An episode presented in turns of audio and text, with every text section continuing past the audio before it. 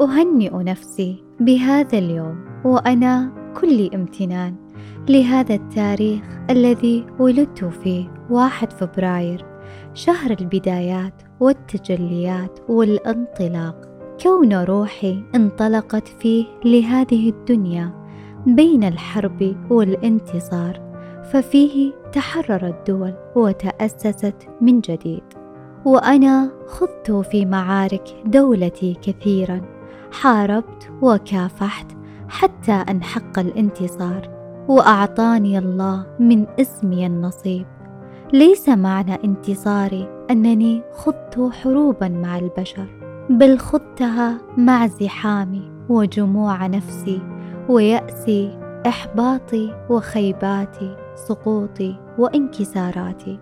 حتى أن نهضت واستمدت روحي من اسمها الكفاح والنجاح بعد الفشل والسكينة بعد الضجيج والعزلة الممتلئة فينا بدل الوحدة والسعادة الحقيقية بدل الفرحة وروحي التي تعالت عن دنو الدنيا الزائفة وأبت المكوث في قيعان أراضيها حتى أنشقت طريقها في بوصلة لم ترتسم من قبل واستدلت بالنجوم بعد أن ضلت الطريق ووصلت وجهتها الحقيقية التي رسمها الله لها واختصها بذلك الطريق بهوية تتناسب معها وبنسخة متجددة من روحها التي هدت وسكنت هناك بين النجوم وبحضن الغيوم بعيدا عن زحمة الهموم لتهتدي الطريق والنفس تستقيم والعقل يتحرر للعهد المجيد. شكرا لربي ثم لروحي التي قست علي وأثقلت حمولي بالسفر حتى ترغمني الجرد والانسحاب من بعض الحمول التي أوقفت طريقي طالما أنها أثقلت كاهلي بلا فائدة. فالرسالة كانت تقول واصل الطريق بحقائب تتناسب مع احتياجك وإلا ستكلفك الرحلة. أهلا. يومكم سعيد ويا هلا ومرحبا فيكم في بودكاست سماء سابعة. على طار الميلاد ما هو شعورك مع كل سنة تكبر فيها؟ ويرتسم تحت عينك علامة جديدة من علامات الزمن وتقدم العمر. وإيش هي نتائجك وحصادك من كل سنة؟ وكيف حال روحك التي تتجدد كل سنة بنسخة جديدة؟ تستهويني جدا ذكرى يوم الميلاد. أحب يوم مولدي وفكرة الذكرى لدي. لا أن أحتفل فيه أو أن أدعو الأصحاب للاحتفال بي. وأتسكع بفستان على منصة الاحتفالات وأنتظر الهدايا.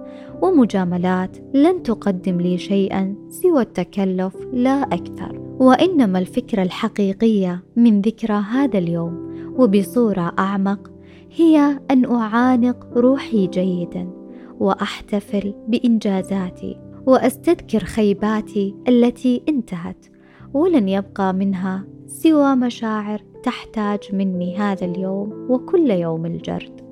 وأراجع بعض من الفشل الذي مررت به بلا بأس. ليست هي النهاية.